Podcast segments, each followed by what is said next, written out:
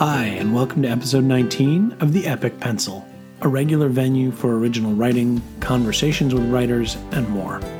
I'm your host, Chris Watson. Thanks for joining me for tonight's episode Changing States. The last five days have been, quite frankly, exhausting as we've come out from the far side of Election Day with at least some level of certainty about how the future will be shaped. I've never missed voting in an election, and even as a kid was fascinated by the process, though not so fascinated that I ever had the desire to throw my own hat in the ring. Tonight, in response to the prompt changing states, I sat down to write and found myself thinking about my own history as a voter and how my attitudes and enthusiasm have changed over time. When I finished and shared it with my writing group, the immediate response was, Get it up on the podcast tonight. So, who am I to argue with them? I hope you enjoyed tonight's piece. I learned about voting as a kid in Rhode Island. Every few years, someone would wheel into our schools a massive booth with switches, a giant lever, and a gray curtain that would swish clink shut on metal bearings. An adult would stand up in front of us and explain the importance of voting to our community and our country, how the decisions we would make would determine our future. And then we lined up and one at a time had an opportunity to step behind the wizard's curtain to flip the switches for no candidates in particular, and then pull the giant lever with a solid and satisfying chunk that drove the pegs forward and permanently marked our life changing choices with precise holes in the ballot. Ballot. What a wonderful word. The power of the ballot. The right of every American, eventually, finally, and not without an ongoing struggle, to make their voices heard. In the era of Reagan, we were told that our right to the ballot was something that set us apart from the godless commies that the old timers in the neighborhood and media up and comers like Rush Limbaugh like to, shall we say, not so politely discuss. I grew up seeing that the power of the ballot was not necessarily absolute, though. Every few years as a kid, we would gather at a neighbor's house, my parents and I and my little sister, to collect pamphlets and troop through our designated blocks to convince the residents that this year, not next time, but this year, would be the year that someone honest would become mayor of Providence. Then we'd all return to the same house, enjoy some pizza, and wait for election day. My parents would dutifully vote and then attempt to refrain from swearing in front of me as Buddy Cianci again would charm the little old ladies and everyone else into giving him another few years in office. But this was also the era of Claiborne Pell and John Chafee, and if given the opportunity, it was perfectly acceptable for my parents and others to go into the voting booth and split the ticket and vote for both good men with the flick of a switch and the lever's kerchunk. And even if you didn't like the opponent or the incumbent, there was still a sense of respect expected. My friends and I started to dance when, on the way back from a weekend on Block Island, we heard that Ronald Reagan had been shot. We thought our parents would be happy, as all of them were terrified of his politics and the thought he'd bring fiery nuclear death down upon us. But instead, they spoke with the experience of growing up in the shadows of John, Bobby, and Martin's assassinations. We were silenced and scolded our parents drilling into us the message that the assassination of a national leader was a horrible thing that tore apart the country and weakened us from within, regardless of their politics. But it was still perfectly all right to speak out against them, to raise money and energy and volunteer in opposition to them, and then go into the booth and vote for the other guy. I never got to cast my vote using that magic booth. My 18th birthday came during my senior year of high school, and then I changed states, moving to Minnesota for college. My first roommate met me wearing a t shirt that showed a red Continental US, all but for a blue Minnesota and the slogan, Ronald Reagan, not our fault, as Minnesota had been the sole state not to fall to his charms. Welcome to life at a liberal arts college in a liberal metro area among the rural red. The next election was sophomore year, and I was still in Minnesota, which used fill in the dot ballots that caused PTSD for those of us only recently beyond the reach of the SATs. And that's when I first tasted what it was like to vote for the losing side. Did I love Dukakis as a candidate? No, but he was a Democrat, or Democrat Farm Labor in Minnesota Ease, and there was no way I'd vote for Bush. Voting for a loser sucked, but the world didn't swirl into the hellmouth and life went on. In 1990, I crossed the aisle and enthusiastically voted for the Republican candidate for governor, Arne Carlson, because, like John Chafee, he was a good man and a moderate. Plus, all of us on campus thought the incumbent, Rudy Perpich, was kind of a colossal dick. And did Minnesota really need a chopstick factory in the northern woods? At the same time, college professor Paul Wellstone gave me my first taste of a truly popular, exciting, engaging candidate as he crisscrossed the state in a school bus and pickup truck and got all of us DFLers on campuses across the state to hit the streets enthusiastically in support of his cause. Then came 1992. I was out of college and back in New England, and I drove home to Rhode Island from my job on Cape Cod to be sure to vote for Clinton and Gore and stay up until the winner was announced.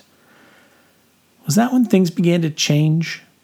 Was that when the tone of our elections began to get vicious and the space between election days began to curdle too? Or had it always been like that and I just never saw it? Elections in Rhode Island and Connecticut, and Massachusetts, and Minnesota always seemed engaged, energetic, passionate, but not necessarily vicious or cruel or corrupt. Okay, maybe Rhode Island was corrupt, but Buddy Cianci did come across as a nice guy when he was out pressing the flesh and meeting voters. 1992 and the years after became something different. The passion and enthusiasm felt like they were gone or were hanging out with just a few local candidates here and there. Clinton was another colossal disappointment in his own way, with charisma sufficient to fill a large hotel and a list of policies that were in the right column, so I held my nose and dutifully voted to send him back to the White House. Then I crossed the aisle to vote for John McCain in the primaries to do my little bit to tank W's candidacy here in Rhode Island before crossing back to vote for Al Gore and the odious Joe Lieberman. Nope, no passion there. Just anger at how Florida could so royally fuck things up with the all important, seemingly all powerful ballot.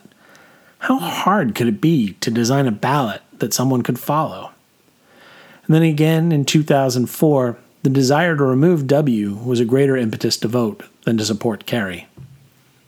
But the state of things changed again when Barack Obama came onto the scene.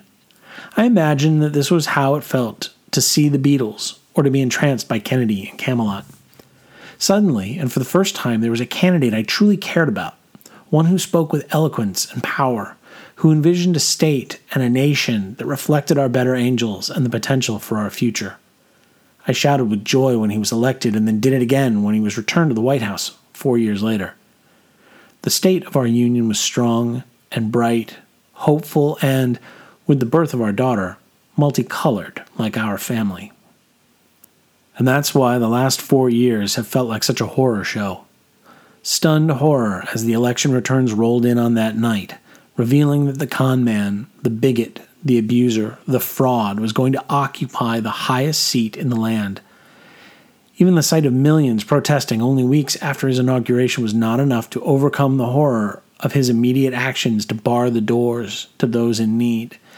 And then the seemingly never ending feelings of fury and grief and worry and more horror at the steady drumbeat of corruption, of hatred, of denied equality, of fear of the world my daughter was growing up in, with a sick, twisted little man telling her and millions of others around this nation that they weren't right, that they weren't as human, that they weren't worth the same as him and his followers.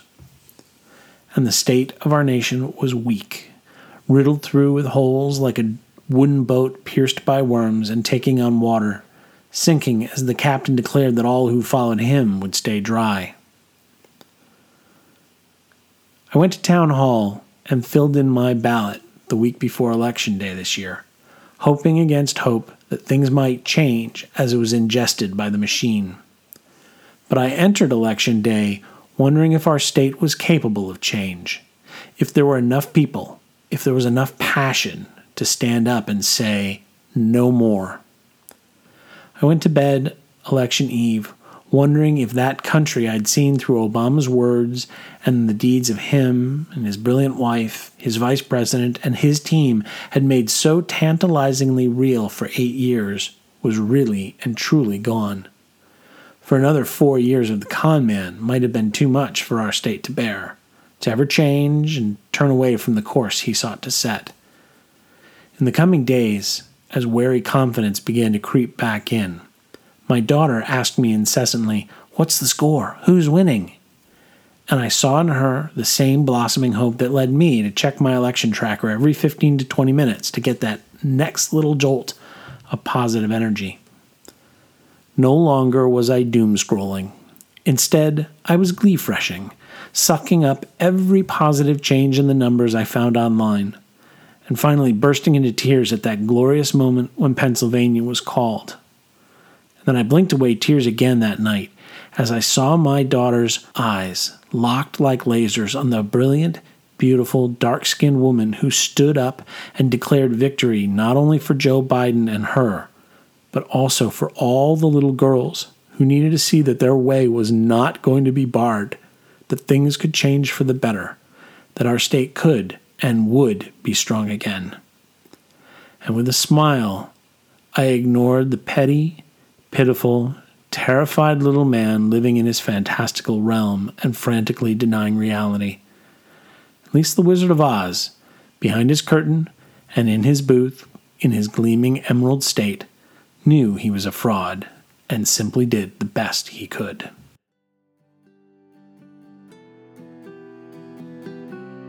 Thanks for listening to this episode.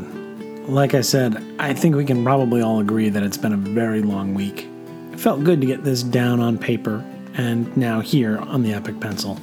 I hope you found it a worthwhile listen, and if my political leanings and preference aren't quite your cup of tea, I'm keeping my fingers crossed that we can agree to disagree politely and move on to other things and continue our conversation here on the podcast and at pretendingtowrite.com. The Epic Pencil will return soon, this time with another author interview. I look forward to you joining me, and in the meantime, I hope you enjoy a great book or two and remember to support your local independent bookseller. The Epic Pencil is copyright 2020 by Christopher Watson.